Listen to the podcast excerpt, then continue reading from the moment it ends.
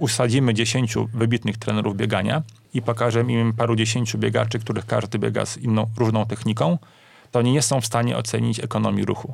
To znaczy nie jest tak, że technika przyjemniejsza dla oka albo kojarząca się z tym jakimś modelem ruchowym jest ekonomiczniejsza. Nie istnieje coś takiego. I to jakby yy, w ogóle kasuje rozwiązania na temat tego, nawet czy symetria jest lepsza od asymetrii.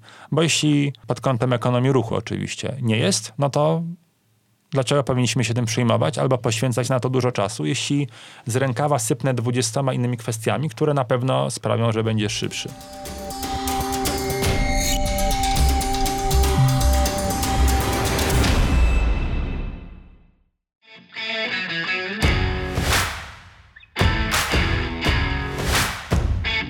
Partnerem odcinka jest City Trail, cykl biegów przełajowych, który odbywa się w Bydgoszczy, Katowicach, Lublinie, Łodzi, Olsztynie, Poznaniu, Szczecinie, Trójmieście, Warszawie i Wrocławiu. Edycja 2023-24 rozpoczęła się 30 września i potrwa do 24 marca. W trakcie sześciu jesienno-zimowych miesięcy zaplanowano aż 50 biegów na 5 km oraz towarzyszące im krótsze zawody dla dzieci i młodzieży. Wisienką na torcie będzie natomiast ogólnopolski bieg finałowy City Trail Gold. Szczegółowy kalendarz biegów oraz zapisy znajdziecie na www.citytrail.pl.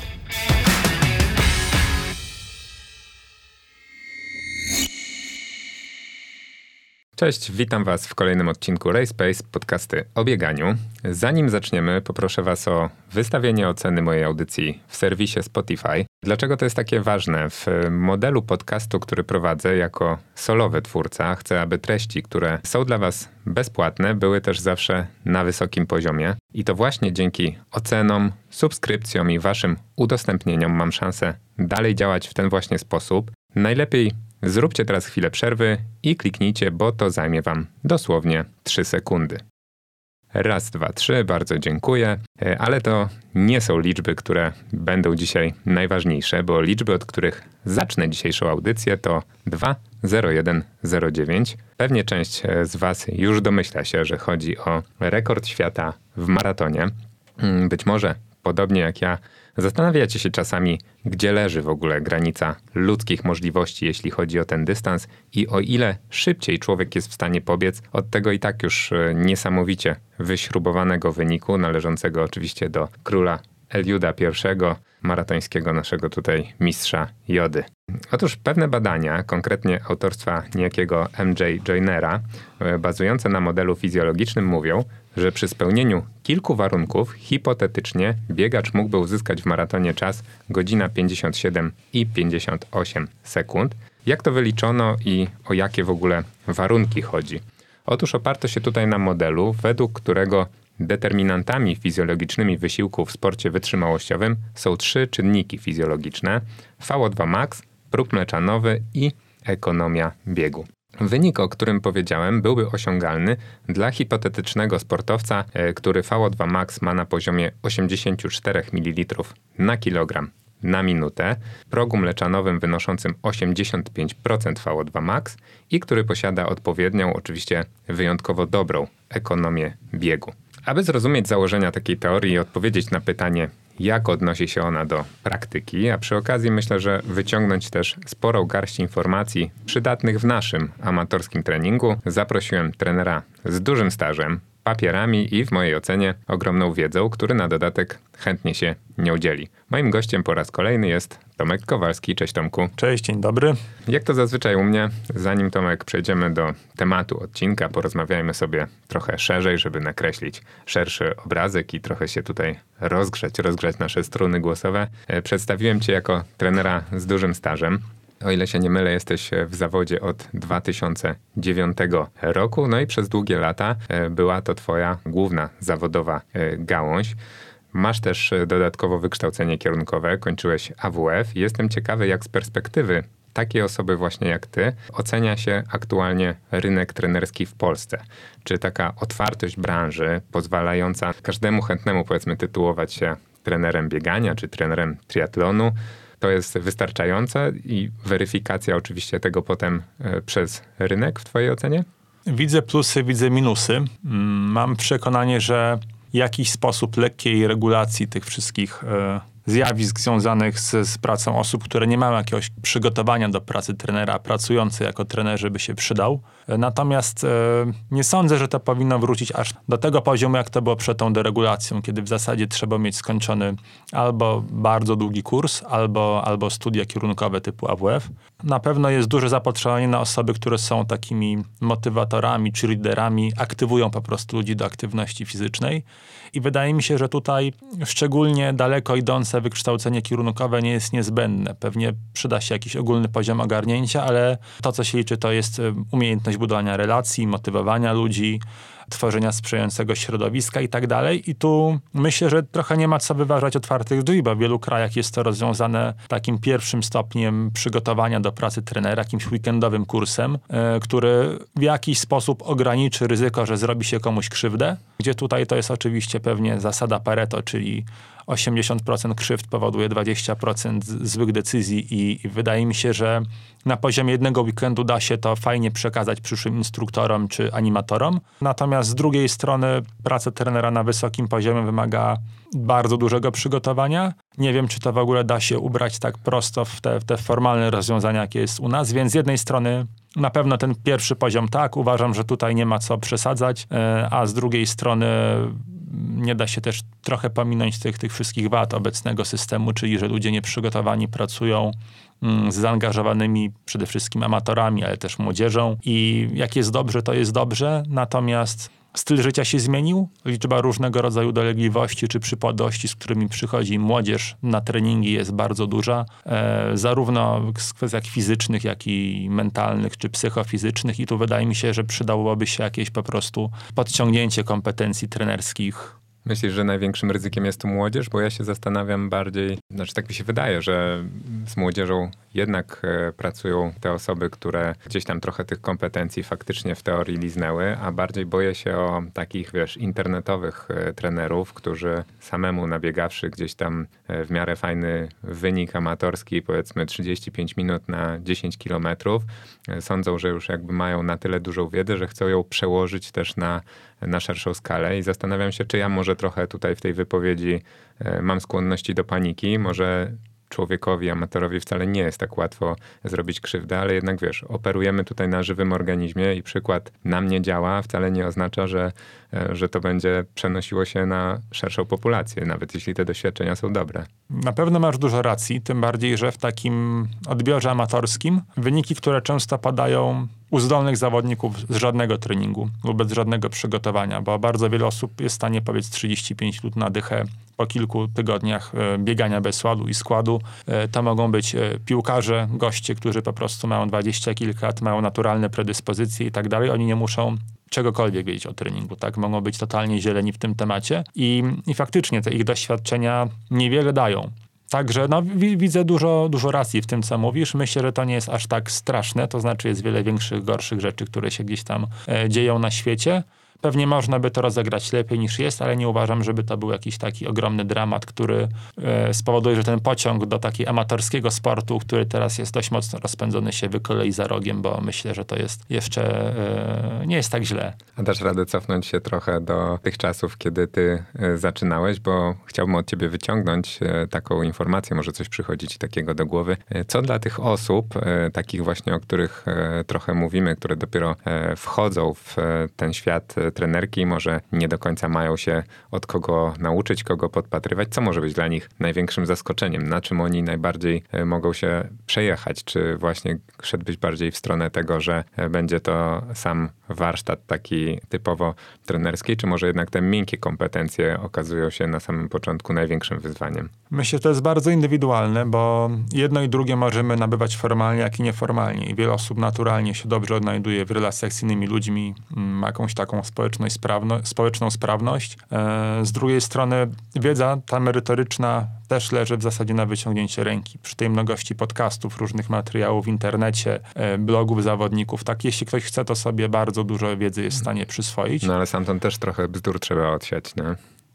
Tak. E, tak samo tu też to są znaczy jakieś jednostkowe punkty widzenia i nic nie zastąpi doświadczenia, więc mimo, że to jest jakby praca na ludzkim organizmie, to fail fast, czyli jakby myl się szybko, zbieraj to doświadczenie na własnych błędach szybko. Myślę, że nie da się tego w ogóle mm, ominąć. I gdybym miał powiedzieć tak z mojej perspektywy, co, co może sprawiać największą trudność, albo dla mnie było czymś, czego musiałem się nauczyć w praniu, to jest po pierwsze, że nie da się zawodnika, nie da się wszystkiego zrobić za niego. To znaczy trener pokazuje drogę, ale na końcu dnia musi iść nią zawodnik. I jesteśmy za wynik odpowiedzialny tylko w ograniczonym stopniu. Nie da się ludzi ciągnąć za uszy albo po prostu mikrozarządzać tym od A do Z, zawsze jeśli mówimy o sporcie amatorskim, żeby oni te swoje mm, wymarzone cele zrealizowali. Oni sami muszą e, w jakiś sposób dojrzeć do tego, co trzeba zrobić, żeby te cele zrealizować. Jeśli to są jakby łatwe cele, no to zazwyczaj nie jest to w ogóle problemem, tak? Problem zaczyna się wtedy, czy wyzwanie jest wtedy, kiedy te cele są bardzo ambitne i wymagają dużych zmian w życiu. Nie tylko w treningu, ale też w regeneracji, w stylu życia, w podejściu do tego sportu i tak by nie da się tego zrobić za nich. Drugą rzeczą jest to, że ludzie są bardzo różni i to, że coś działa u jednych nie znaczy, że będzie działać u drugich.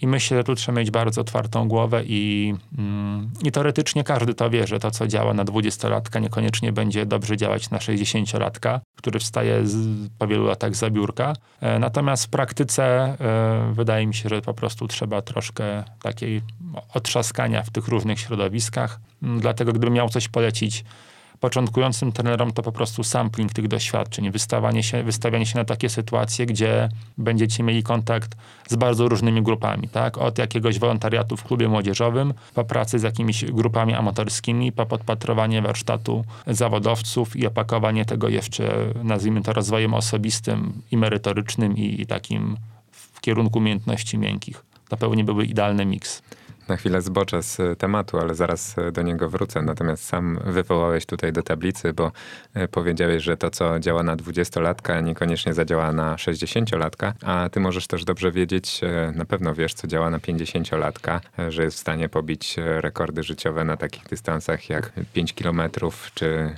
czy dycha, jakie bodźce w ogóle u zawodnika, no bo nie ukrywam, że mam tutaj konkretnego zawodnika na myśli e, Marcina Koniecznego, który no dość chyba nietypowo, tak, bo wydaje się, taka jest powszechna wiedza, że wytrzymałość jest tą cechą, która najdłużej e, się dobrze konserwuje. I o ile w maratonie naprawdę bardzo długo można e, śrubować te wyniki, tak w przypadku Marcina, gdzie one są naprawdę już, wiesz, on przez długie lata już jest w tym sporcie i na pewno nieraz już skupiał się na piątce czy, czy na dyszce, to co się stało, że e, w tym roku właśnie udało mu się na tych teoretycznie krótszych z długich dystansów tak dobrze wypaść?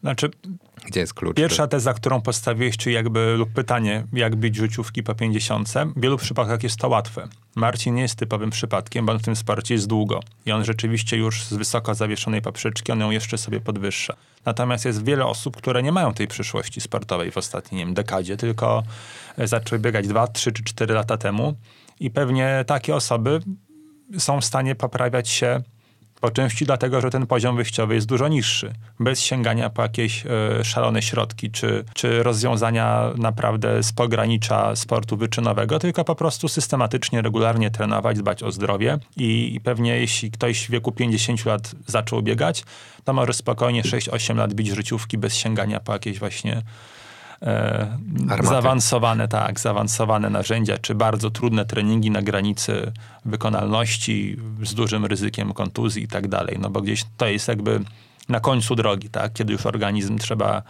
trzeba. No, jeśli chce się te cele zrealizować, to, to, to jest to trochę cały czas tańczenie na, na jakimś ostrzu, e, ostrzu noża.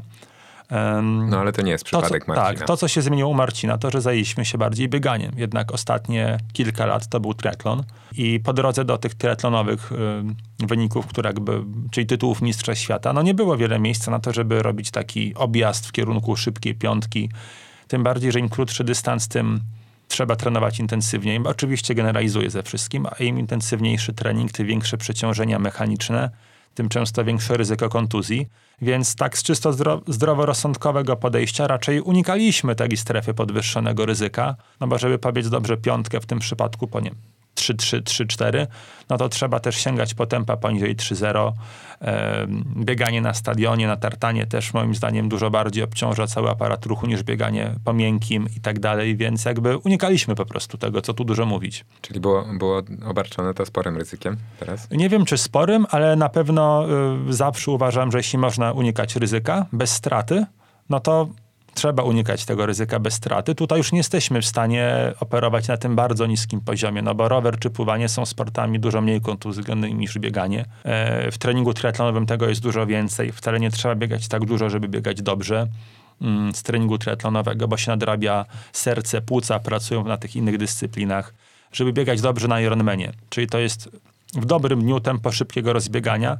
Nie trzeba łupać 400 e, na stadionie. Jasne, że czasem można, ale to jest czasem i raczej z zaciągniętym hamulcem niż, niż takie treningi, jakie się kojarzą e, biegaczom z bieżni. Okej, okay, nie drążę więcej tego tematu, bo moglibyśmy tutaj pewnie cały odcinek e, przegadać. To jest bardzo ciekawy przykład, ale wrócę do, do naszej rozmowy o doświadczeniach trenerskich, bo może też właśnie będzie to związane z osobami podobnymi do Marcina, bo chciałem odwrócić trochę to poprzednie pytanie i zapytać Cię, e, czy masz takie w ogóle doświadczenia e, zawodowe, że pracowało Ci się z jakimiś zawodnikami dobrze na wielu płaszczyznach, a potem wyniki jakby kompletnie nie odzwierciedlały tej dobrej współpracy i na odwrót, bo chcę bardziej poznać tą relację po prostu e, trener-zawodnik. Mm, tak i tak. To Z znaczy, czego to wynika? Nigdy się na tym jakoś bardzo nie zastanawiałem, natomiast to, na co jako trener mam wpływ, to jest proces lub wycinek tego procesu i zazwyczaj na tym staram się skupić. Dużo rzeczy jest po stronie zawodnika, część to jest kwestia szczęścia, część to jest kwestia predyspozycji, część to jest kwestia tego, żeby e, dobrze dobrać cel, który no, nie zawsze, tak inaczej, no, trener go kształtuje w ograniczonym stopniu, no bo żeby ten cel motywował zawodnika, to musi być bardziej jego cel niż mój i nie zawsze ten jego cel jest czymś, co wydaje się sensowne, możliwe i często z góry wiadomo, że potrzeba będzie arcy dużo szczęścia, żeby go zrealizować, a po drodze raczej trzeba się nastawić, że będzie dużo frustracji i a szansa na, na sukces jest ostatecznie niewielka. Ale to znowu moja I, chyba dygresja, bo pytałeś Chcesz powiedzieć, że nie weryfikujesz e, takich e. Nie zawsze się da. To znaczy... Też mam takie poczucie, że gdybym był w tym bardzo bezwzględny, to po pierwsze ja nie zawsze mam rację. Prawie zawsze, ale nie zawsze, więc mogę się w czymś mylić. E, po drugie, trener nigdy nie powinien ograniczać zawodnika, mam też takie przekonanie. O ile to nie wygląda w ogóle na jakieś takie zaciągnięcie zdrowotnego długu, którego nigdy się nie spłaci, no to jeśli zawodnik wierzy w swoje siły, no to staram się stłumić w sobie, wiesz, swoją polską mentalność i być bardziej amerykański, czyli sky is the limit i po prostu robimy wszystko, co się da.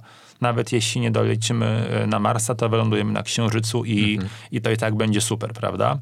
Mm, więc mogę się mylić, to raz. Dwa, że y, jeśli te moje cele i moja jakby korekta tych celi jest zbyt daleko idąca, no to traci się frajdę, motywację, inspirację, poczucie jakiejś misji, a to jest niezbędne, żeby przy tych ambitnych celach dbać o, o to, o co trzeba dbać. Bo myślę, że to jest rzecz, której najwięcej osób w tym zaawansowanym sporcie nie do końca łapie i u nas też generalizując, trenerzy nie są najlepsi w tym, żeby pokazać młodym zawodnikom czy ambitnym zawodnikom, co trzeba zrobić, żeby dojść na szczyt. Często sami do końca nie wiedzą, no bo tych zawodników na szczycie y, nie mieli, albo wydaje im się, że wiedzą, no ale do końca nie wiedzą. Tak mhm. naprawdę, jakby się. Dużo się wydaje. Ty raczej zrzeszasz takich e, zawodników e, ambitnych. Kiedyś o tym mówiłeś, że nie wiem, czy to jest e, nadal aktualne, że wspólnie z Olgą macie tam grupę mniej więcej po 20 e, zawodników e, na łebka i że są to zawodnicy mało rotujący i zazwyczaj no ty też miałeś sporo takich dobrych wyników ze swoimi zawodnikami, które pewnie sprawiły, że gdzieś tam w środowisku byłeś rozpoznawalny jako, jako taki trener, który być może pasuje bardziej do zawodników ambitnych. I zastanawiam się w tym kontekście, jeszcze wracając właśnie do tego swojego swojego pytania. Czy zdarza się tak, że pracuje ci się z zawodnikiem bardzo dobrze, a mimo to wyników y, gdzieś tam się mimo wszystko nie udaje dowozić? Z czego to może wynikać? Nie chcę zabrzmieć zbyt arogancko, ale jednak zazwyczaj udaje się te cele osiągać, nawet jeśli są ambitne. Albo właśnie to jest case, że gdzieś jakby z tyłu głowy wiemy, że ten cel jest mało realny, ale ile z tego urwiemy, to i tak będzie nasze, mówiąc prosto. Tak jak nawet z Marcinem, którego przyjąłeś w tym roku, celem jest maraton. I jakby obydwaj mamy świadomość, że niekoniecznie to się uda za pierwszym podejściem, no bo super ambitny cel na poziomie e, rekordu Polski to jest chyba poniżej 2,27, no to raz to jest trasa, na którą mamy wpływ, ale warunki na przykład to, czy będzie z kim biec, to już do końca nie ma wpływu. Jeśli po solowym biegu i super performance zabraknie pół minuty, no to ja będę wiedział, że w innych warunkach to byłoby możliwe i na to znowu wpływu nie mam, więc może się nie udać, ale już po drodze życiówka na piątkę i rekord polski, życiówka na dychę i tak dalej, i tak dalej.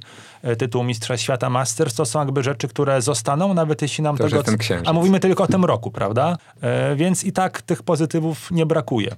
Staram się znaleźć jakąś taką sytuację, gdzie rzeczywiście ktoś bardzo dużo zainwestował w ten swój trening i, i to spektakularnie nie wyszło i odpukać nic mi nie przychodzi do głowy.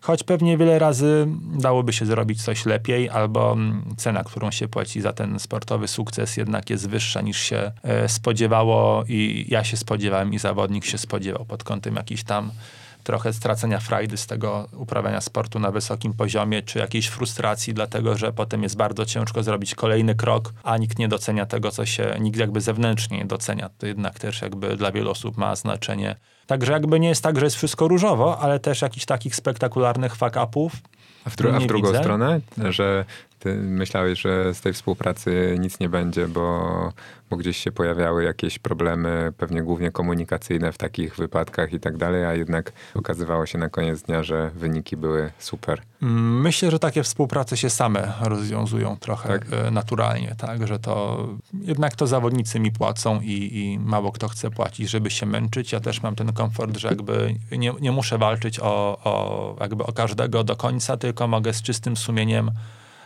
po prostu powiedzieć, że myślę, że dla ciebie inna droga jest lepsza, że ta współpraca jakby w tych granicach jest frustrująca albo męcząca, albo że e, nie do końca jest tym dla ciebie korzyść, bo mimo, że robisz postępy, to widać, że to nie jest to, co chciałbyś robić i tak dalej, więc, więc jakby nie mam tu też z tym problemu. To nie jest tak, że wiszę na trzech zawodnikach, jak jeden odejdzie, to, to jest to po prostu trudne, a jeszcze przejdzie do konkurencji, to już w ogóle i tak dalej. Więc, więc jakby mogę po prostu... Trudnych chętnie oddajesz do konkurencji, tak? Nie wiem, czy trudnych, no bo to jest często kwestia takiej międzyludzkiej chemii, że ktoś mhm. się z kimś dogaduje super, a z kimś średnio i, i tyle, tak? To nie, nie, nie zawsze są trudne przypadki, ale z drugiej strony widziałem wiele sytuacji, kiedy te cele nie były ambitne, no bo powiedzmy, żeby przełożyć to na język biegowy, który tu jest pewnie mm, dominujący. dominujący. Jeśli y, cel 3 godziny w maratonie dla wielu osób wydaje się ambitny, to jest też wiele osób, dla, które nie muszą się spinać, żeby te trzy godziny pobiec. One są pewnie wyjątk bardziej zdolne niż przeciętny amator, może dużo bardziej. Im wiele rzeczy uchodzi na sucho. Ja starając się skupić na procesie, nie jestem jakby często z tego zadowolony, bo widzę mnóstwo rzeczy, które można by poprawić. Zawodnik nie do końca czuje, że chce, bo i tak swój cel osiąga i tak dalej. Nie za, znaczy nie zawsze mam z tym problem, tak? ale takich sytuacji też dużo jest. U nas czymś takim jest kwalifikacja na Hawaje, że... Mm, dla wielu osób to jest pik, a dla wielu osób to wymaga pracy na, może nie na pół gwizdka, ale z taką dużą dozą nonszalancji mogą sobie poz, pozwolić na podchodzenie do procesu treningowego i mimo to ten cel realizować. Pamiętam, że wiadomo, że był jakiś taki etap w social media, gdzie pokazywałem różne przypadki i na przykład ludzie nie byli w stanie uwierzyć, że ktoś może się zakwalifikować na Hawaje trenując 6 godzin w tygodniu.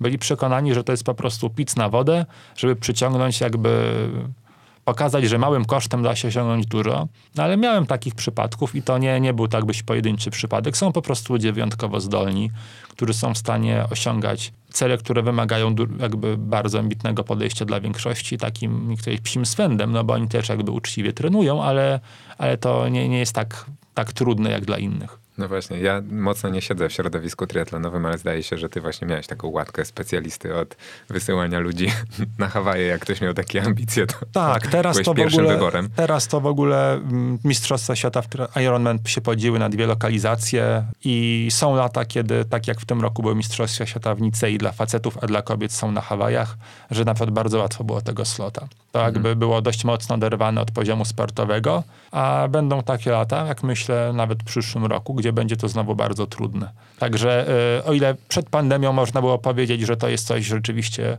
wow, teraz jest bardzo różnie.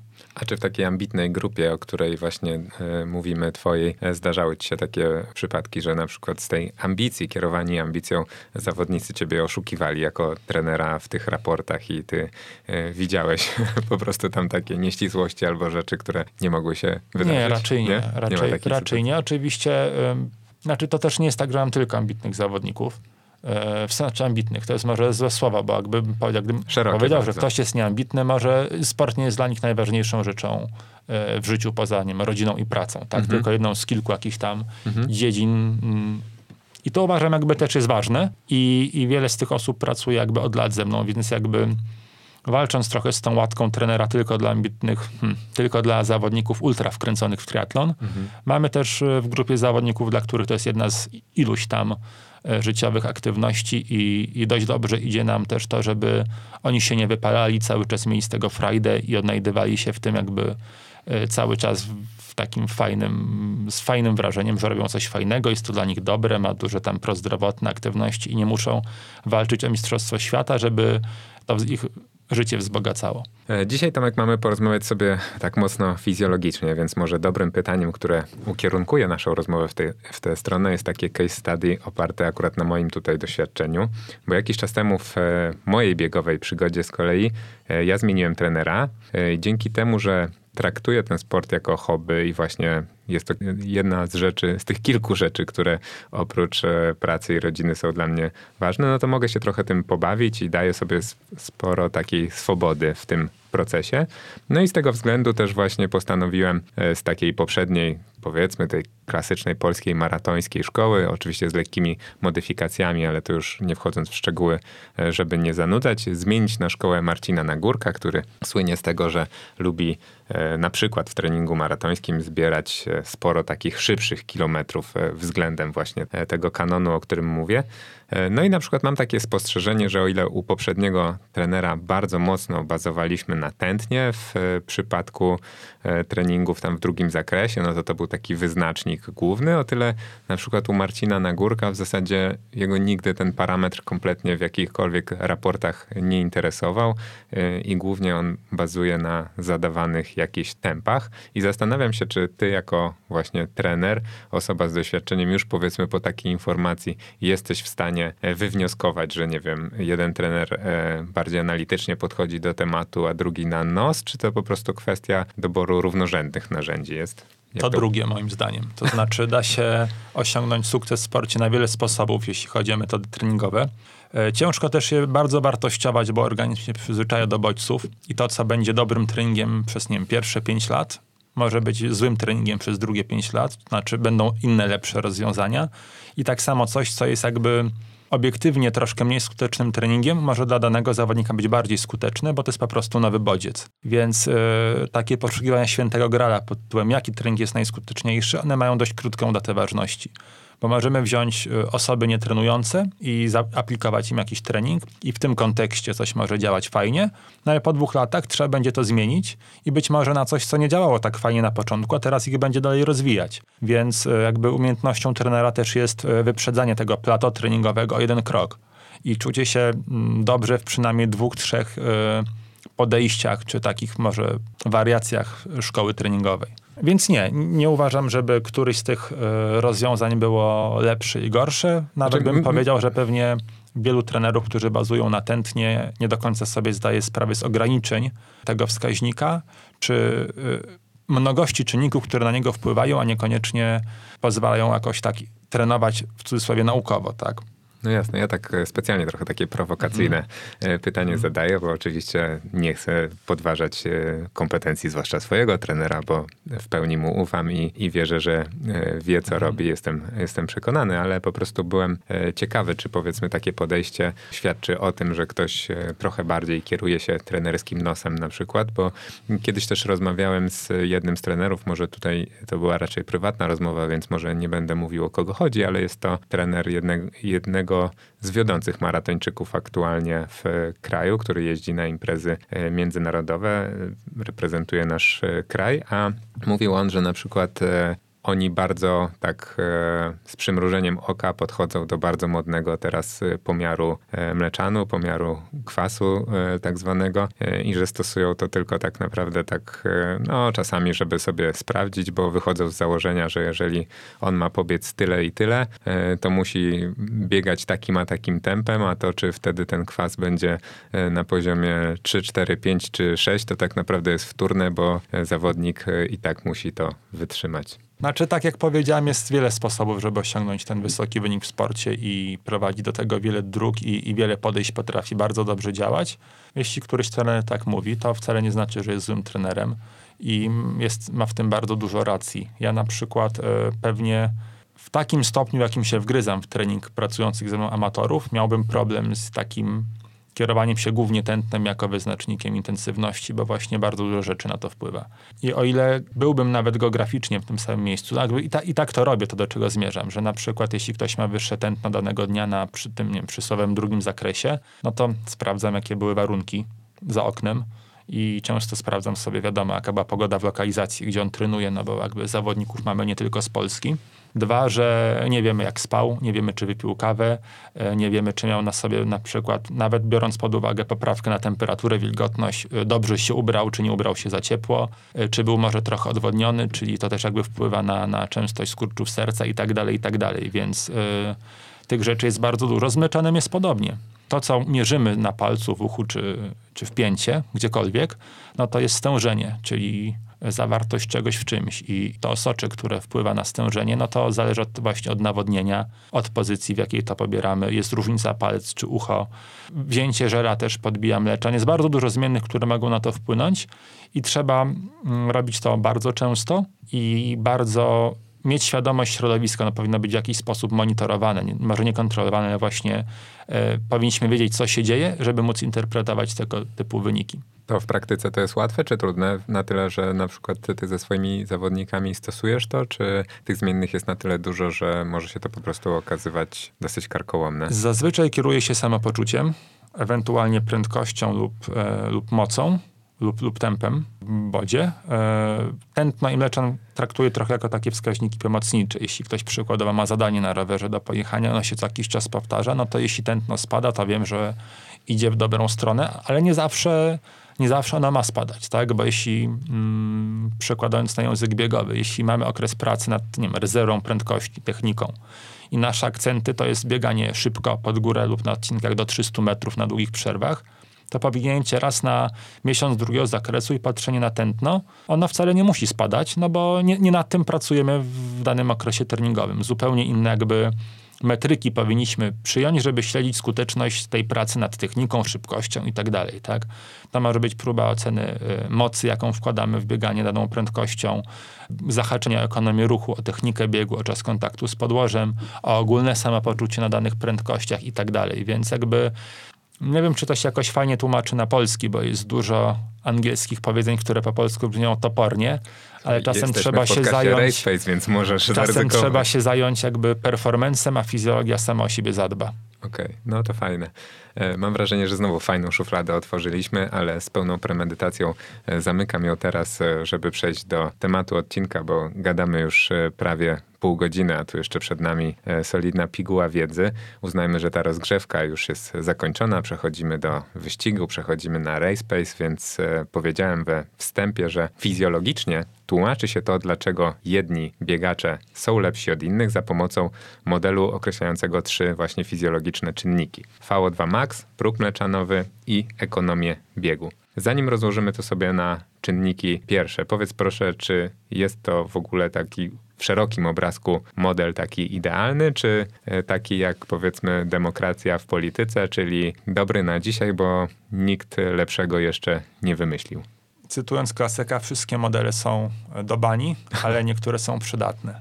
I myślę, że to mm, bodajże to George Box, jeden z takich ojców y, nowożytnej statystyki, no bo każdy model jest pewnego rodzaju uproszczeniem potrzebnym, żeby wyjaśnić część jakiegoś zjawiska.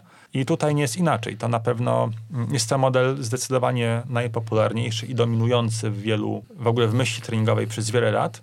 Oczywiście każdy, kto liznął sportu, wie, że on nie pokrywa wszystkiego, co ma znaczenie dla dobrego wyniku w sporcie. Natomiast On nam rzeczywiście tłumaczy bardzo dużo tego wyniku w sporcie wytrzymałościowym.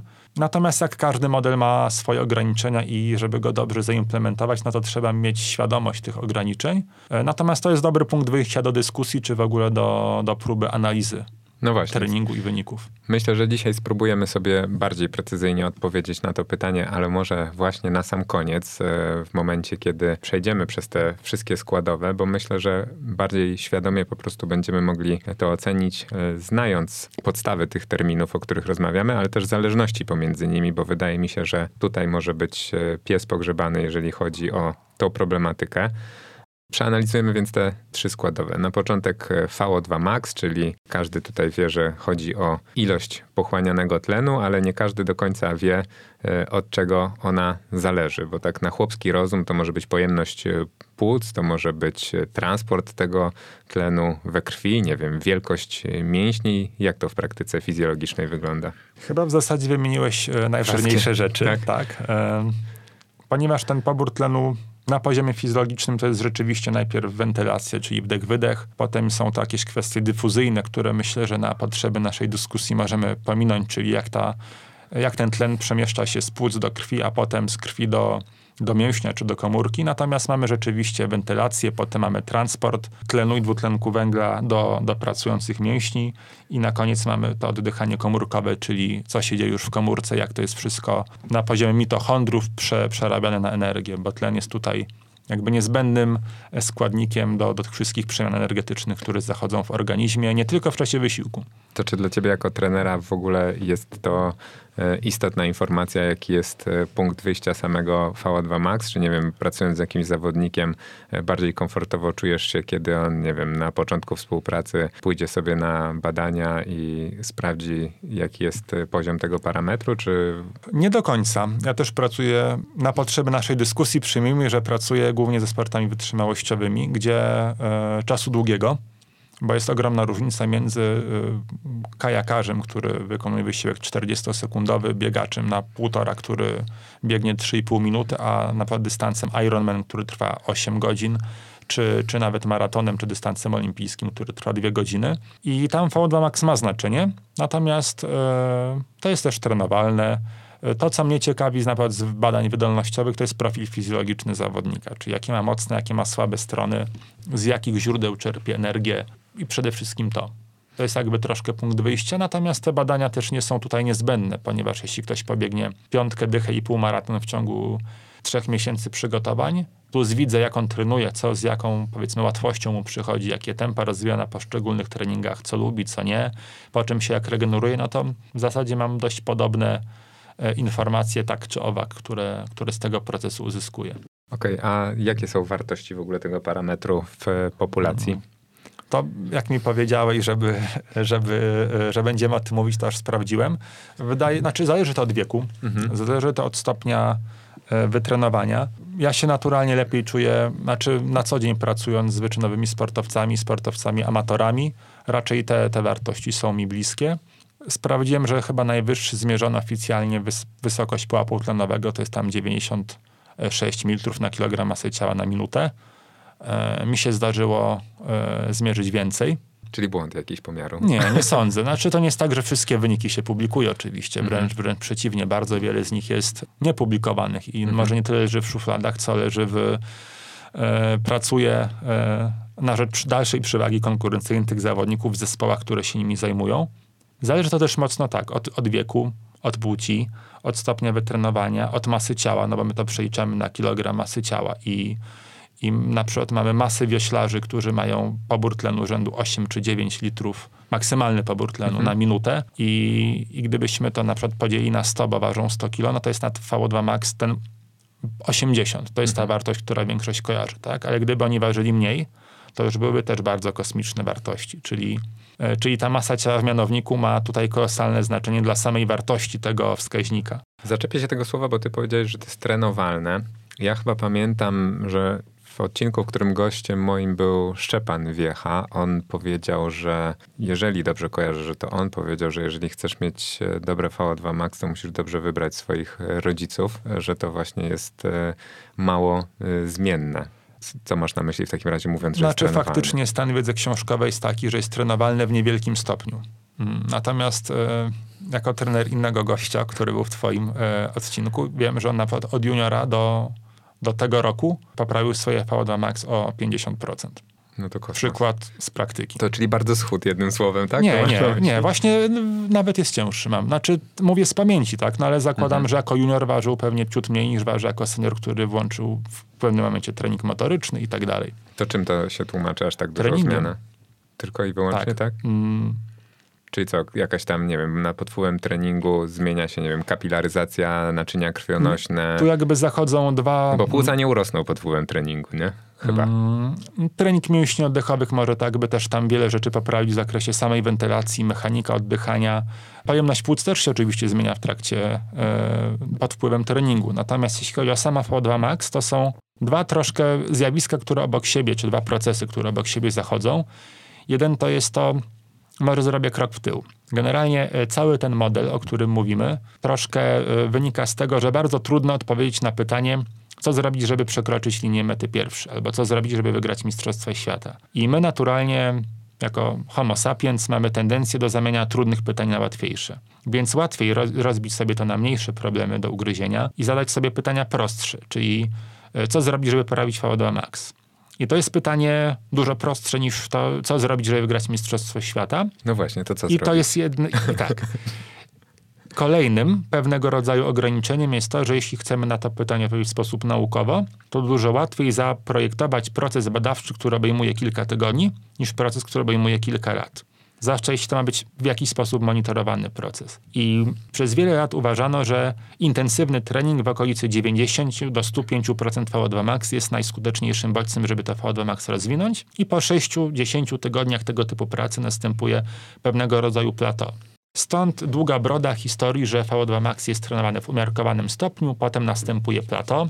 My cały czas tę wiedzę wykorzystujemy, na przykład w czasie periodyzacji w trakcie sezonu. To znaczy wiemy, że zapewne nie ma sensu pałować 4 czy 5 miesięcy VO2 max, bo i tak osiągniemy 95% adaptacji w ciągu 6, może 8 tygodni. Ale do czegoś tu zmierzałem, tylko zapomniałem do czego. Do tego, A, a drugim, znowu bardzo mało uchwytnym e, badawczo w takim aparacie praktycznym naukowców jest to, że wiele lata treningu o dużej objętości, tlenowego, spokojnego treningu, bardzo mocno rozwijają VO2 max. Mówimy tu na przykład o treningu objętości, mówię dla triatlonu, powyżej 15 godzin w tygodniu w przestrzeni 6-8 lat. I to jest coś, co naukowo cały czas, wydaje mi się, jest nieopisane jako zjawisko. Natomiast myślę, że trenerzy i fizjologowie, którzy praktycznie pracują z zawodnikami na świecie, zdają sobie z tego sprawę od dobrych kilku dekad. Bo Czyli- jest to zjawisko, które po prostu się widzi naocznie, nie u jednostkowych przypadków, tylko u, u dziesiątek zawodników.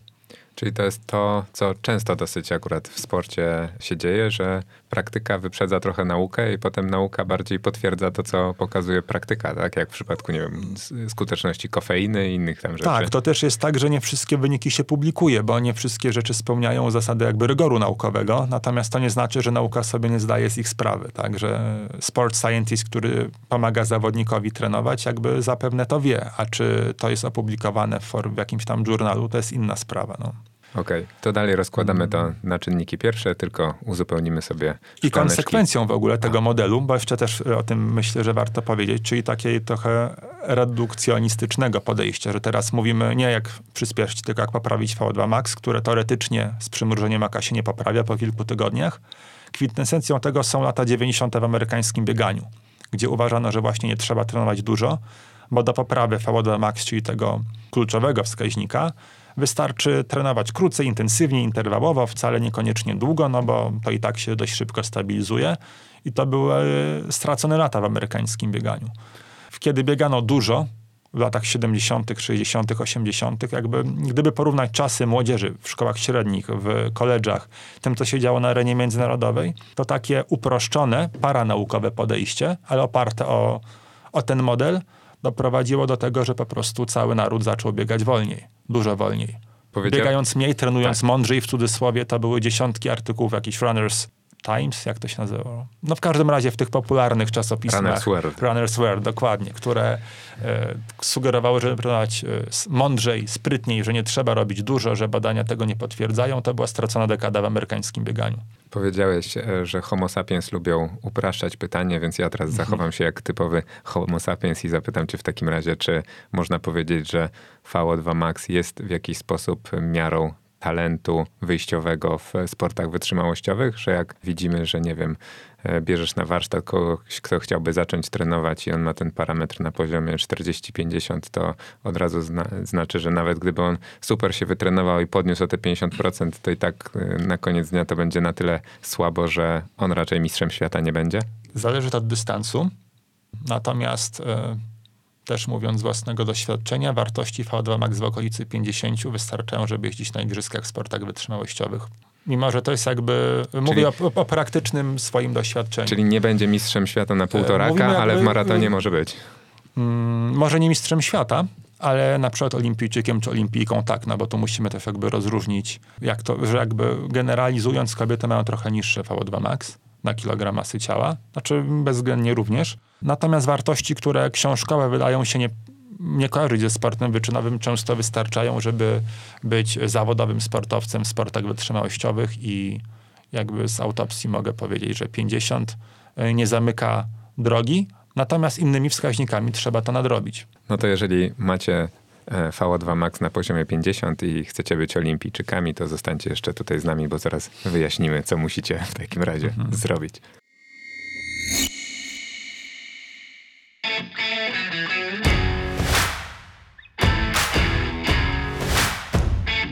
Partnerem odcinka jest City Trail, cykl biegów przełajowych, który odbywa się w Bydgoszczy, Katowicach, Lublinie, Łodzi, Olsztynie, Poznaniu, Szczecinie, Trójmieście, Warszawie i Wrocławiu.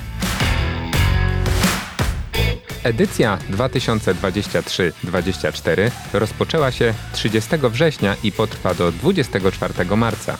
W trakcie sześciu jesienno-zimowych miesięcy zaplanowano aż 50 biegów na 5 km oraz towarzyszące im krótsze zawody dla dzieci i młodzieży. Wisienką na torcie będzie natomiast ogólnopolski bieg finałowy City Trail Gold.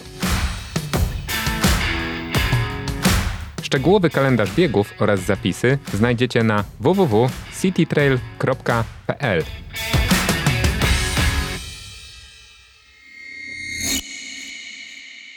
Wracamy po przerwie. Powiedzieliśmy sobie o VO2 Max. Popraw mnie proszę Tomek, jeżeli się mylę, ale można chyba powiedzieć, że VO2 Max wyznacza nam w pewnym sensie taką maksymalną intensywność wytrzymałościową. E, Jednak takiej maksymalnej intensywności, e, wysokiej intensywności, no my oczywiście w biegach długodystansowych i w ogóle sportach wytrzymałościowych trwających e, dłużej nie możemy utrzymać. Im dłuższy jest ten wysiłek, tym ta intensywność oczywiście musi być relatywnie niższa, żebyśmy sobie z nią poradzili. No i tu naturalnie jakby przechodzimy do tego drugiego parametru, który mieliśmy sobie omówić, czyli progu mleczanowego. O czym on nam mówi i jak się go określa, co nas w ogóle limituje e, w wykonaniu tego wysiłku o zbyt wysokiej intensywności w zbyt długim jednostce czasu.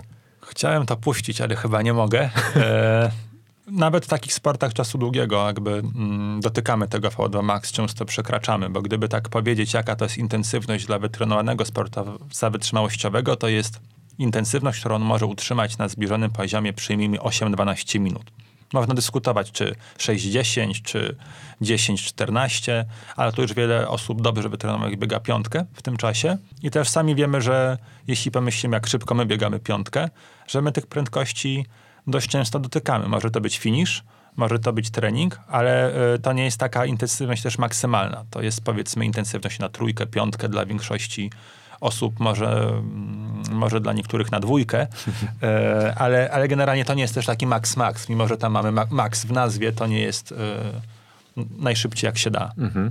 Mm, Natomiast jeśli chodzi o próg beztlenowy czy, czy mleczanowy, bo tutaj też nie chcę wchodzić w dyskusję o, o nazwie, bo inaczej No. się to nazywa w Stanach, inaczej w Anglii. No W właśnie. sensie, a- jak są ja dwa chciałem, progi, to miałem wyższy, nawet, niższy. Na, nawet miałem to jako następne nie, nie pytanie. wiem, czy nie przekręcę, ale bym powiedział, że w Stanach próg mleczanowy to jest próg beztlenowy, czyli jak mamy dwa progi, to ten wyższy, o ile w ogóle mamy progi, ale to... Natomiast nawet w Wielkiej Brytanii, jak się weźmie jakąś książkę fizologiczną z UK, no to próg mleczanowy jest zazwyczaj tym progiem niższym, mimo że się nazywają tak samo. Okej, okay, to o którym my dzisiaj um, mówimy, żeby było jasne. Ja zazwyczaj się posługuję definicją progu tlenowego lub i beztlenowego, czyli ten niższy, pierwszy to jest tlenowy, tak, jak, jeśli coś robią z zawodnikami, żeby uniknąć jakiejś konfuzji, a ten e, wyższy to jest próg beztlenowy. Ten niższy to jest intensywność, jaką jesteśmy w stanie utrzymać kilka godzin, może dwie, może pięć, w zależności od stopnia wytrenowania zawodnika. E, natomiast próg beztlenowy to jest też, przyjmijmy, że intensywność, jaką jesteśmy w stanie utrzymać około godziny. E, czy tam się coś szczególnie ciekawego fizjologicznie dzieje? Kwestia interpretacji. Generalnie można powiedzieć, że na progu tym beztlenowym, czyli tym, który powiedzmy między godzinę, czy tam między 40 minut a godzinę 10, to jest jakby maksymalna intensywność, jaką jesteśmy w stanie utrzymać.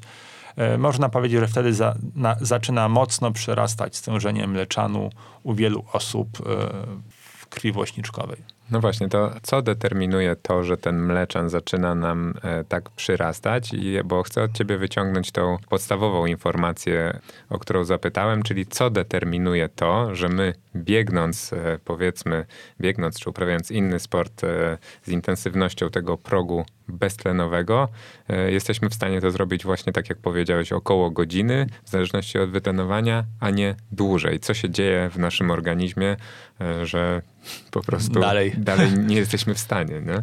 Ja chciałem przejść dalej jak w familiadzie, że poproszę o kolejne pytanie, bo, e, bo nie wiem, czy to nie, nie, nie przerasta moich kompetencji. Mm, zachodzi wiele zjawisk i żadne z, nich, żadne z nich do końca nie wyjaśnia e, przyczyn powstawania zmęczenia, albo nie jest takim bardzo obiektywnym e, sygnałem, który mówi stop albo zwolnij.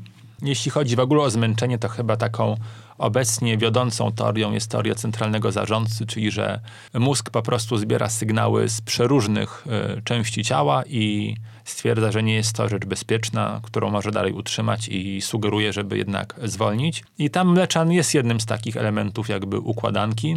Natomiast sam mleczan to jest też temat rzeka, bo mm, bardzo wiele mleczanu zostaje w komórce i jest przerabiane na dalsze paliwo lub nie wychodzi poza mięsień do krwobiegu. E, kiedy wychodzi do krwiobiegu, to też nie do końca dotrze do mm, opuszki palca, czyli do tych już e, totalnie wąziutkich naczynek kapilarnych, czy, czy Gdzie my próbujemy go zmierzyć, tak? E, jeśli dotrze do palca, to dotrze do palca bardziej, do ucha mniej na przykład, bo generalnie taka jest zależność, że, że w takich submaksymalnych intensywnościach ucho daje dużo niższe wartości niż palec. Oczywiście na tle całej populacji, bo indywidualnie zawsze może być też mm, podobnie na przykład. Więc nie demonizowałbym leczanu, można powiedzieć, że dla wielu osób jest to y, objawowy sposób zmęczenia tego, y, objawowy sposób opisania tego, jak bardzo są zmęczeni. Natomiast też już jesteśmy dużo poza tym, żeby mleczan kojarzyć z przyczyną zmęczenia lub jakąś wiodącą przyczyną zmęczenia, raczej bardziej objawem. Są zawodnicy wybitni, którzy tak są skuteczni w, w pochłanianiu tego mleczanu na poziomie komórkowym, że nie są się w stanie zakwasić powyżej 3 czy 4 milimoli ever nawet biegnąc w pałę, tak? Nawet biegnąc w pałę, bo po prostu wszystko przerabiał na poziomie komórkowym i to są zazwyczaj wybitni zawodnicy wytrzymałościowi. Więc nie do końca jakby e, tutaj wiem, że odpowiadam na twoje pytanie, natomiast tam nie chciałbym też wchodzić w jakieś komórkowe zależności, głównie po to, żeby się w nich nie pomylić. Natomiast e, mleczan jest czymś, co możemy łatwo zmierzyć, co zawsze też jest jakby kuszące i też na wiele pytań odpowiada związanych z intensywnością i, i tak dalej. Natomiast na wiele pytań nie odpowiada, bo my możemy tu zmierzyć metaboliczne obciążenie, przynajmniej coś, co odbija to metaboliczne obciążenie, ale nie zmierzymy obcią do końca obciążenia mięśniowego, obciążenia układu nerwowego, układu hormonalnego czy kostno-stawowego, które na przykład jest super ważne pod kątem szacowania ryzyka kontuzji i tak dalej. No ale możemy zmierzyć ten próg, e, o którym mówiliśmy, prawda? W przypadku tego hipotetycznego, idealnego zawodnika, który ma nam pobiec maraton w godzina 57-58, mhm. o którym mówiłem w badaniach, on miał teoretycznie ten próg na poziomie 85% VO2 max. Jak to wygląda w e, praktyce, jak to e, zazwyczaj się kształtuje populacyjnie? Oczywiście im wyżej, tym lepiej też e, jest to w ogóle bardzo cenna wskazówka pod kątem profilu fizjologicznego, no bo jeśli mamy VO2 max dość wysoko i ten próg nisko, no to wiemy, że warto pracować nad progiem. Natomiast już ten próg wywindowaliśmy bardzo blisko VO2 max, przykładowo to jest 95%, no to pytanie, czy dalsza praca nad progiem jest jakby kolejnym sensownym krokiem, czy nie lepiej jakby w kolejnym kroku ten sufit podnieść, żeby tam znowu się zmieściło więcej pracy. Więc to jest jedna z takich w ogóle rzeczy, które ja praktycznie bardziej wykorzystuję, czyli jak próg tlenowy z beztlenowym z VO2 max w stosunku do siebie się kształtują i to troszkę determinuje, co robić dalej. Oczywiście to już zależy od tego, do czego się szykujemy. Natomiast yy, często jest tak, że próba pakowania dużej ilości pracy tlenowej przy tym niskim suficie, no, nie oddaje tyle, ile mogłaby, gdyby najpierw przez kilka tygodni popracować nad podniesieniem sufitu i potem ponowną próbą wciśnięcia tam dużej ilości pracy. Zresztą wiele systemów treningowych, które opierają się na dużej ilości pracy, dość spokojnej pracy, z rzadkim dotykaniem wysokich intensywności, działa właśnie najlepiej u zawodników z wysokim VO2 max, a działają absolutnie fatalnie u zawodników z niskim VO2 max. Znaczy fatalnie, no, dużo gorzej od, od innych sposobów trenowania. To już, jeśli kogoś interesują systemy treningowe, nawet norweski system jest takim systemem, który y, opiera się o dość dużą liczbę pracy, raczej tlenowej lub progowej, E, natomiast jakby pomierzyć tych topowych Norwegów, no to tam VO2 Max 90 plus jest na, e, jakby na porządku dziennym. Więc próba aplikacji tego typu systemu treningowego dla kogoś, kto ma ten sufit nisko, można się zastanawiać, czy nie da się zrobić tego lepiej. Moim zdaniem da się, ale to jakby taka dygresja, nie? No, ale po powiedziałeś, że bezsensownym byłaby praca nad e, progiem u kogoś, kto ma go już bardzo mocno wytrenowanego względem VO2 max, tak powiedzmy jest to, tak jak powiedziałeś, 95%, ale rzuciłeś też, że e, tobie jako trenerowi mówi dużo korelacja między progiem tlenowym a beztlenowym. Jakbyś mógł to mm, wyjaśnić? To jest dokładnie ten sam mechanizm. Jeśli na przykład próg tlenowy jest bardzo blisko progu beztlenowego, no to można się zastanawiać, czy nie lepiej to też jakby te strefy treningowe na siebie zachodzą. To nie jest tak, że praca treningowa na progu tlenowym nie wpływa na próg beztlenowy. Natomiast można powiedzieć, że jednostka powiedzmy z intensywnością bliżej progu beztlenowego raczej bardziej bodźcuje ten próg beztlenowy niż próg tlenowy, więc gdybym chciał na przykład najpierw podnieść próg beztlenowy, to pewnie przekładając na język e, biegowy bardziej bym postawił na treningi w okolicy tempa półmaratońskiego czy na dychę w jakimś okresie kilku tygodni, niż w, okres, niż w tempie y, maratońskim lub ciut wolniejszym na przykład. Znowu, jeśli próg tlenowy jest nisko, no to też pewnie bym się nie skupiał na bieganiu treningów dotykających 90-105% VO2 max albo okolicy, w okolicy progu beztlenowego, ale większy nacisk bym położył na próg tlenowy. Oczywiście to są generalizacje, bo jeśli się szykuję na trójkę to i mam ten start za dwa tygodnie, no to niekoniecznie bym ślepo brał y, profil fizjologiczny i nie zwracał uwagi na to, co jest potrzebne, żeby na danym dystansie być w najlepszej dyspozycji, tak? No bo to nie zawsze, każdy jakby dystans docelowy ma swój jakby pożądany profil. A jak to mm, się tych zmiennych fizjologicznych. A jak to się kształtuje w twojej praktyce treningowej? Jestem ciekawy, y, ilu tych zawodników y, z no wyjściowym to trudno powiedzieć, bo zależy, co rozumiemy przez e, punkt wyjściowy. Też zdaję sobie sprawę z tego, że odpowiedź na to pytanie będzie jakoś tam subiektywna, no bo nie jest to taka grupa statystyczna osób, z którymi ty pracujesz, ale zastanawiam się po prostu, e, na ile ta w praktyce ta praca nad, e, nad progiem jest intensywna, na, na ile jakby duży odsetek tych zawodników e, wymaga tego na wejściu jako pierwszą taką e, najłatwiejszą rzecz do e, zbustowania formy? Mm, myślę, że pierwszą najważniejszą rzeczą jest ogólnie wytrzymałość tlenowa z jednej strony, a z drugiej strony umiejętność biegania szybko, która z kolei nie do końca wiąże się z tym obszarem metabolicznym, o którym rozmawiamy. Bo jeśli wykonujemy przykładowo 60-sekundowe sprinty pod górę, albo 100-metrowe przebieżki, gdzie biegniemy szybko, ale luźno, na długiej przerwie do pewnego wypoczynku, także to jest trening, po polsku by to się nazywa bardziej powtórzeniowy niż, e, niż nawet interwałowy, e, no to ten układ metaboliczny tam nie jest czymś, co nas szczególnie interesuje. To znaczy interesuje nas na tyle, że wiemy, że tym treningiem go nie obciążamy zbytnio i te wszystkie kwasy i progi tam nie mają szczególnie dużo znaczenia na przykład. I tak samo z drugiej strony, jeśli trenujemy spokojnie, poniżej progu tlenowego, to są te rozbiegania, spokojne jazdy na rowerze i tak dalej, no to nas interesuje tylko to, żeby to było wystarczająco spokojne, żeby nie dotykać tych stref mieszanych.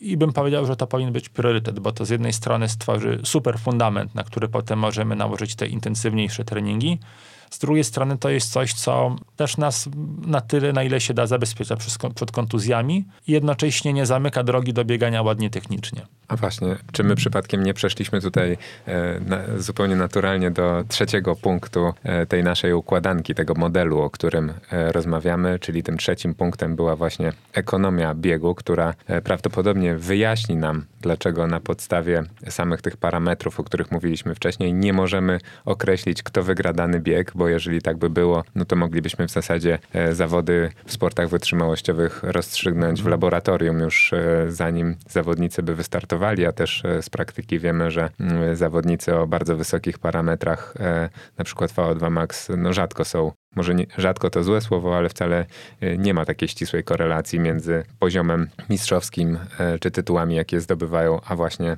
e, tym parametrem jednym czy drugim, więc chciałem się zapytać o to, jeżeli mamy zawodnika, który ma powiedzmy wysokie te dwa parametry, ale na co dzień jest kolarzem, to może on relatywnie na bieżni wypadać po prostu bardzo słabo. I zastanawiam się właśnie na ile ta ekonomia jest w ogóle mocno trenowalna. Ty powiedziałeś przed chwilą, że to jest e, pierwszy wybór u większości amatorów, ale e, większość amatorów to chyba trenuje na kartkę, więc e, nie wiem, czy, znaczy, to się tak mocno da się nad tym pracować. Mm, w ogóle taka intencjonalna praca nad, nad techniką biegania czy ekonomią ruchu to jest, to jest też temat rzeka. Gdybym miał tak trochę losowo, bo nie mam tego jakoś tak bardzo obłożonego w głowie, trzy czy cztery historie, które kształtują mój pogląd na to mm, przytoczyć, które są reprezentatywne. To nie jest tak, że to jest jedna historia, koniec, mhm. ale mm, swojego czasu, kiedy ukazał się jeszcze miesięcznik bieganie, e, był tam program e, poprawy techniki biegania, który objął kilka osób, sześć czy osiem, mówię z pamięci, m, którzy pod okiem specjalista od przygotowania motorycznego, fizjoterapeuty, mieli spokojnie, bez pośpiechu kilka miesięcy pracować nad poprawą techniki biegu i 100% ludzi się kontuzjowało. Mhm. Osób zaangażowanych w bieganie, pracujących pod okiem specjalistów i tak. Drugą rzeczą, i tu mogę zahaczyć o definicję y, ekonomii ruchu w ogóle, czyli jest to ilość potrzebnego paliwa, tutaj tlenu, bo to możemy łatwo zmierzyć, do tego, żeby przemieszczać się z określoną prędkością. Czyli im mniej tlenu potrzebujemy, żeby się przemieszczać z określoną prędkością, tym nasza ekonomia ruchu jest większa i technika biegu powinna to jakby odzwierciedlać. To znaczy osoba, która biegnie 15 na godzinę, to jest ile? 4,0 na kilometr i sobie szura, mało pracuje rękami w małym zakresie ruchu, ledwo co podnosi nogi, angażuje mniej włókien mięśniowych, mniej mięśni, niż osoba, która biegnie technicznie ładnie, jak to się często nazywa, czyli kojarzy nam się z tym, co widzimy w telewizorze na bieżni. Ta osoba, która podnosi wyżej kolana, pracuje obszerniej, e, bardziej się wybija do góry, prawdopodobnie potrzebuje dużo więcej tlenu, żeby się przemieszczać, więc ma dużo gorszą ekonomię ruchu. Dopóki silnik jest duży, to nie ma problemu. Natomiast jeśli silnik nie jest duży, to przykładowo próba angażowania pośladków, które są bardzo dużą grupą mięśniową i wzmacniania rozbudowy, aktyw- aktywowania pośladków, co jest w zasadzie modne, popularne i super brzmi w ogóle, no bo to jest klucz do w ogóle zdrowia i bie- szybkiego biegania i dobrego technicznie biegania, wtedy będziemy potrzebowali więcej tlenu, żeby żeby biec daną prędkością. I bardzo wiele zjawisk, które się kojarzą z lepszą techniką biegania, no bo też bardzo ciężko sprzedać w ogóle szuranie. To znaczy, jak jest y, ciężko być specjalistą, który nawet zarabia, mówiąc na tym, że no w zasadzie chociaż idzie sobie maraton po 2,50, więc jeśli y, marzysz o złamaniu 3 godzin jako suficie, to w zasadzie możesz sobie tam szybko chodzić i cześć, 50 zł do zobaczenia, nie? Ciężko zbudować wokół tego biznes, szkołę, misję, kanał na YouTube i tak dalej, nie? Więc y, my bierzemy to, co ludzie widzą, znaczy my. Często specjaliści biorą to, co ludzie widzą, czyli 400 metrowców, 1500 y, metrowców, piłkarzy, którzy grają do piłki i starają się to sprzedawać jako pożądaną technikę ruchu biegaczom amatorom, którzy nie do końca tego potrzebują. To jest druga historia. Jeszcze miałem, jeszcze miałem coś z tyłu głowy, ale pewnie do tego wrócę. Jakbyś mógł w takim razie odpowiedzieć na pytanie, bo ono jest trochę w kontrze do tego, e, co powiedziałeś. Powiedziałeś, e, jak ważna jest e, ta ekonomia, pokonywanie dystansu, jednocześnie zużywając jak najmniejszą ilość tego tlenu. I tak sobie myślę, że żyjemy w Europie. W, jest tutaj dużo krajów które są na najwyższym poziomie rozwoju cywilizacyjnie obecnie i mają na pewno najłatwiejszy dostęp do technologii i teoretycznie mogłyby analizować bardzo dobrze technikę biegu, pracować nad nią, mają wszystkie narzędzia, nie wiem, tam fotokomórki, inne rzeczy, sztaby specjalistów, którzy mogliby się e, tym zająć, a mimo wszystko w biegach długodystansowych e, mocno wyprzedza nas e, Afryka, gdzie podejrzewam, że dostępu do takich technologii w większości z grubsza nie ma i też oni się chyba celowo niezbyt na tym skupiają. I czy wyjaśnieniem tego, że jednak Afryka tak mocno dominuje w biegach długodystansowych jest to, że oni wyjściowo te dwa parametry poprzednie z racji tam mieszkania na wysokości, genów, etc., etc. i dużej populacji, z której się jakby mhm. tych zawodników wyławia i tak jakby są w stanie tą naszą przewagę, która mogłaby w tej ekonomii być, zniwelować, bo wiesz, też jak patrzę często na... E... Przegapiłeś Marał mojej pierwszej historii, czyli że próba takiego intencjonalnego wpłynięcia na to, a zakładamy, że jeśli to w jakiś sposób zmierzymy, to wymyślamy strategię, jak to zmienić, nie przegapiłem e, tego, tylko myślałem, że wiem, ty, wiem, nie, ty bardziej, do, oka, bardziej do amatorów pijesz, a ja mówię o wyczynowym sporcie, już takim, gdzie e, okay, naprawdę no bo to, sztab ludzi... Ma... na ekonomię ruchu mm -hmm. na przykład, mm -hmm. masa ciała. Mm -hmm przeciętny Kenijczyk jest e, lżejszy niż przeciętny Europejczyk i przeciętny kenijski biegacz jest też dużo lżejszy niż przeciętny mm, europejski biegacz. I jeszcze, wiesz, e, skończę tylko myśl, bo, bo, jak często patrzymy na tą elitę tych maratonów, e, to często on, ci Kenijczycy, Etiopczycy naprawdę biegają bardzo daleko od e, idealnej, jakiejś tam nawet takiej poprawnej mm -hmm. techniki w zderzeniu z amatorami. Oczywiście mają super -hmm. wahadło, kopią się praktycznie piętą w pośladek i na tych bocznych kamerach to wygląda super super, ale często gdzieś tam jak y, kamera jest y, na wprost, no to widać, że tam chociażby y, no są takie jakby brak symetrii nawet, mhm. tak, w tym bieganiu mocny. Dobrze, to przypomniałeś mi w ogóle dlaczego y, trzecią historię. To znaczy, jeśli na przykład po, siedzi, po, usadzimy dziesięciu wybitnych trenerów biegania i pokażemy im paru dziesięciu biegaczy, których każdy biega z inną, różną techniką, to oni nie są w stanie ocenić ekonomii ruchu. To znaczy nie jest tak, że technika przyjemniejsza dla oka albo kojarząca się z tym jakimś modelem ruchowym jest ekonomiczniejsza. Nie istnieje coś takiego. I to jakby yy, w ogóle kasuje rozwiązania na temat tego, nawet czy symetria jest lepsza od asymetrii. Bo jeśli pod kątem ekonomii ruchu oczywiście nie jest, no to dlaczego powinniśmy się tym przejmować albo poświęcać na to dużo czasu, jeśli z rękawa sypnę dwudziestoma innymi kwestiami, które na pewno sprawią, że będzie szybszy. Więc e, po pierwsze, to, co nam się kojarzy z dobrą techniką wizualnie, e, z dobrą ekonomią ruchu, nie jesteśmy w stanie tego na oko ocenić. Po prostu nie jesteśmy. I eksperci też nie są. To nie jest tak, że ktoś, kto biegnie ładnie, e, dla, ładniej dla oka ma lepszą ekonomię ruchu, jest to w dużej mierze bardzo indywidualne i te wzorce się wymykają intuicji. W ogóle wiele rzeczy się wymyka intuicji i to jest jedna z tych rzeczy. Czyli chcesz powiedzieć, że dwa poprzednie parametry jesteśmy w stanie e, gdzieś tam, one są mierzalne, jesteśmy w stanie liczbowo je określić, a ten trzeci Tutaj e, też, ale nie jesteśmy w stanie na oko ocenić. To znaczy, jakbym ci pokazał kogoś, kto w laboratorium, kiedy biegniesz e, z maską i patrzymy, jak na przykład, e, ile tlenu bierzesz przy danej prędkości. Jeśli oczywiście nie każdy dobrze biega na bieżni i to jest może dobry e, też case study, żeby mm, powiedzieć o wynikach, które są dostępne z, e, z, na XAP 2, gdzie parunastu pacemakerów rzeczywiście przeszło badania wydolnościowe. Wiedząc, jak to trochę wyglądało od kuchni, mm, większość z nich nie potrafiła dobrze biegać na bieżni mechanicznej. Oni tam generalnie zanotowali dość niskie wartości VO2 max, no ale umówmy się, że jeśli dla Eliuda 2,50 to jest tempo maratońskie. Niech to będzie okolice progu tlenowego, no pewnie ciut, ciut wyżej. Ale e, zmierzam do tego, że jaką prędkość musiałby osiągnąć na bieżni, żeby dotknąć w takich warunkach z maską, w szelkach, z pobra pobraniem jeszcze krwi z palca. Nie wiem, czy taką wiesz, 2,20, nie? Coś takiego. Więc to po prostu technicznie było bardzo trudne do zrobienia. Także ich wartości VO2 max czy progowe, które są tam e, na podstawie tych badań podawane, to nie są do końca prawdziwe wartości. I znowu to ma swoje ograniczenia w ten sposób, że nie każdy na bieżni mechanicznej będzie potrafił w ogóle biec i ludzie obiegani na bieżniach mechanicznych generalnie notują laboratoryjnie, oczywista sprawa, lepszą ekonomię ruchu niż ktoś, kogo no nie chcę powiedzieć, że sawanny, tak, czy, czy wiesz, wyciągniesz z krzaków, z lasku kabackiego i tak dalej, wsadzisz nagle na bieżnię e, raz na dwa lata i on no, nie będzie biegł naturalnie. A gdybyśmy się zastanowili, co wpływa na ekonomię ruchu, no to Kenijczycy są właśnie w przewadze dużej, bo przede wszystkim styl życia. Trochę zahaczyłem o przeciętną masę ciała, która jakby nie tylko wiąże się z ilością mięśni czy procentem tkanki tłuszczowej, ale też strukturą kostną, która nie wiem, czy tak jest, ale jednak ci biegacze kenijscy są, znaczy nie wiem, czy tak jest poza biegaczami, ale jednak ich, e, wiesz, e, udo wygląda czasem jak nasze ramię, tak? Kości są dość, często dość drobne. Druga rzecz to jest styl życia że my możemy na przykład robić dużo fajnych ćwiczeń na płotkach, ale jeśli potem pakujemy tego młodego człowieka w 8 godzin do szkoły, a potem w 4 godziny zajęć polekcyjnych, to on biomechanicznie no, niewiele da się zrobić. Znaczy, wiele da się zrobić, ale pewnie nie wszystko jesteśmy w stanie nadrobić.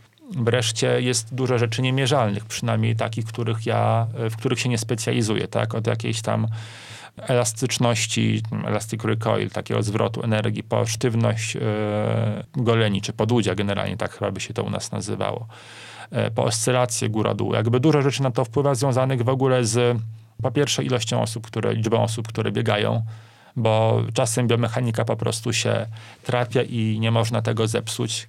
Chyba y, takim troszkę ruchowym fenomenem był u nas Patryk Dobek. Y, to jak on biegał, nie wiem, czy ktoś go tego nauczył, przez długi czas nikt tego nie schrzanił, mówiąc wprost, nie? E, więc da się robić trening, który tych zawodników w jakiś sposób tłamsi w tym obszarze.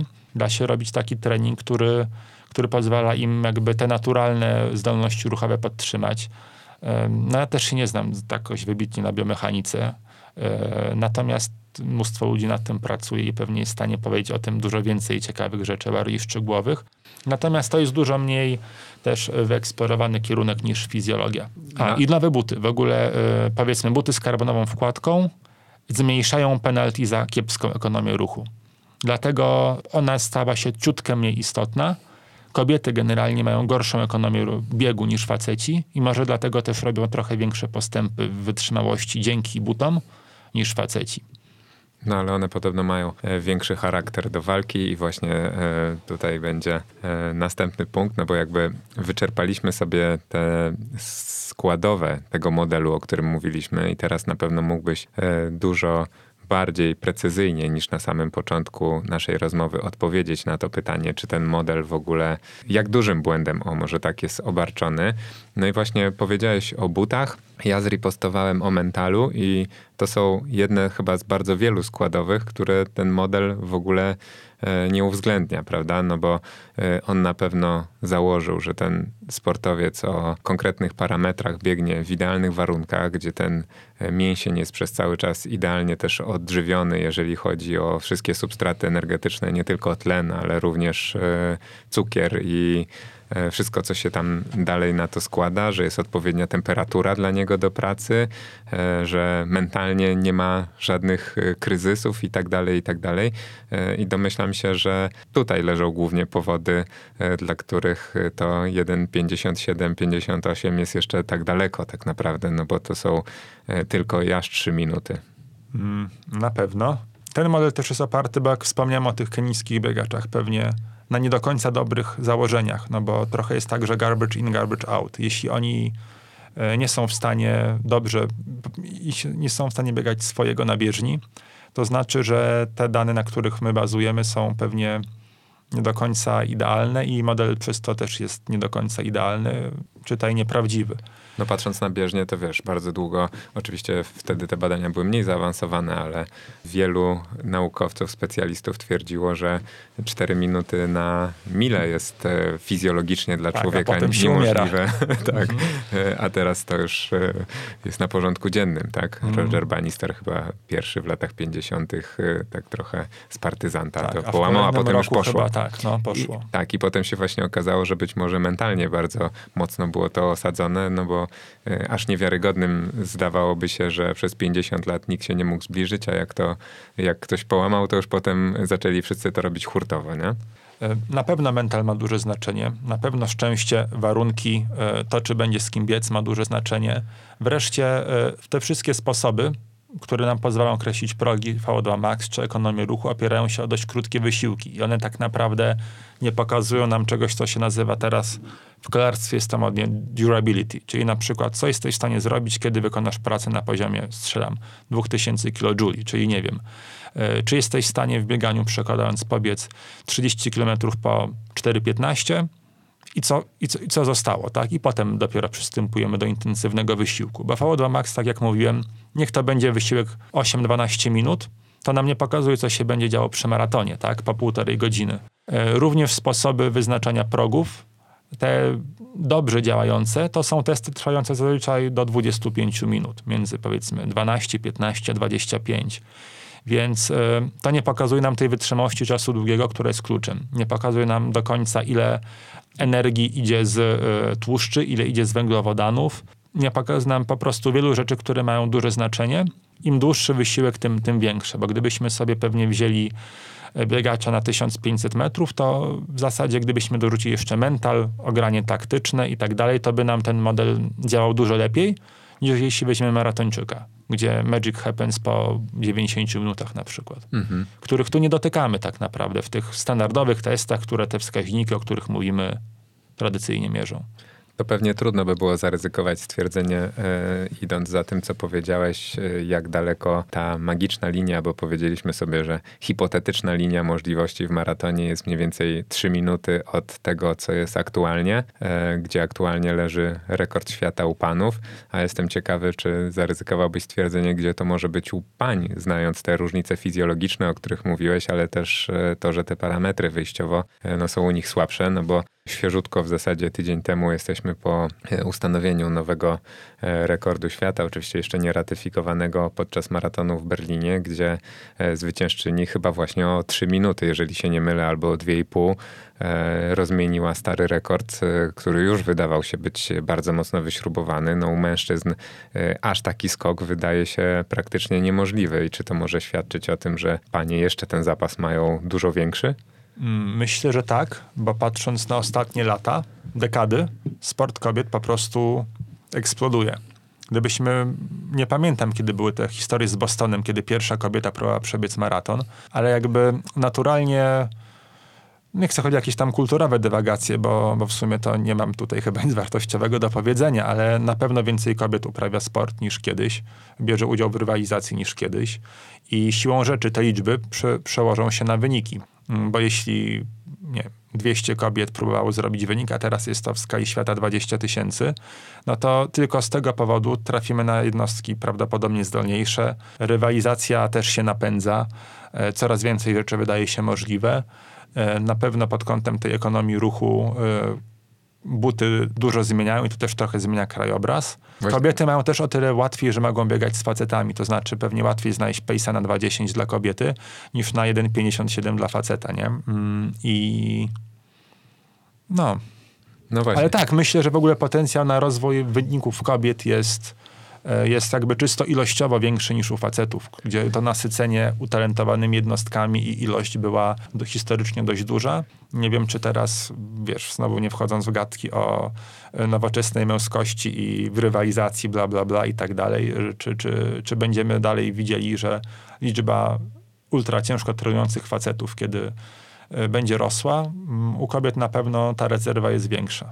Wydaje mi się, że może być jakaś korelacja. Sam jestem ciekawy, czy to ktoś już podjął się sprawdzania tego, w jaki sposób, e, bo powiedziałeś, że u kobiet wyjściowo ta ekonomia biegu była słabsza z uwagi na e, budowę po prostu fizjologiczną. Wydaje mi się, że tak. E, I czy, I czy ta korelacja między właśnie nową technologią, tak? No bo te buty, o których powiedziałeś, które wybaczają więcej, u facetów jakby był taki boost wynikowy wynikający z wprowadzenia tej technologii. Teraz to tak mocno zwolniło, żeby nie powiedzieć, że się zatrzymało, e, a w przypadku kobiet one chyba w dalszym ciągu te benefity tak e, mocno czerpią, więc być może to jest jeszcze większy potencjał e, skorelowany z tą właśnie ich Na pewno jest kilka równoległych zjawisk, tak. nie? no bo rozwój technologii też zwolnił, więc na przykład ci, którzy mi ją wykorzystać, już ją wykorzystali, ale nawet y, wzrost uczestnictwa kobiet w sporcie wyczynowym nie zwolnił. Mhm. Kojarzysz taki serial Welcome to Wrexham? Ryan Reynolds i Rob McElhenney kupili pięcioligowy klub w Walii piłkarski. E, ja mi... niedawno zacząłem oglądać i pierwsze odcinki mm, dotyczą tego, jak ten klub wyglądał, zanim oni oczywiście tam przyszli i wpakowali grube miliony. I poziom profesjonalizmu w tym klubie był, myślę, większy niż poziom profesjonalizmu niż u wielu wyczynowych biegaczy, tak? Pod kątem dostępu fizjo, zaplecza, dietetyka, psychologa, e, kontaktu z trenerem, więc wydaje mi się, że jest dużo w ogóle miejsca na profesjonalizację biegania długodystansowego, e, które, no wiesz, odpowiada zupełnie niskiemu poziomowi w innych tych dyscyplinach bardziej zaawansowanych, więc tutaj wydaje mi się, że jeśli to pójdzie w tę stronę, to, to jest szansa na zupełnie nowe otwarcie. Chociażby w zdarzeniu z triatlonem, chyba sam to mi kiedyś przyznałeś, nie? Mm, możliwe. Słuchajcie, dziękuję Wam e, bardzo. Jeżeli byście mm, chcieli sprawdzić, e, co to była za kobieta, która właśnie jako pierwsza próbowała przebiec e, maraton w Bostonie, to zapraszam Was również do odcinka podcastu o historii Katrin Switzer, które znajdziecie na moim kanale. Tobie, Tomek, bardzo dziękuję za wizytę w studiu i podzielenie się całą tą wiedzą. Dzięki serdeczne. Dzięki za zaproszenie. A Was zapraszam już na kolejne odcinki RaceSpace podcasty o bieganiu oraz bardzo proszę o udostępnianie treści znajomym, którzy chcieliby trenować bardziej świadomie. Dzięki, do usłyszenia.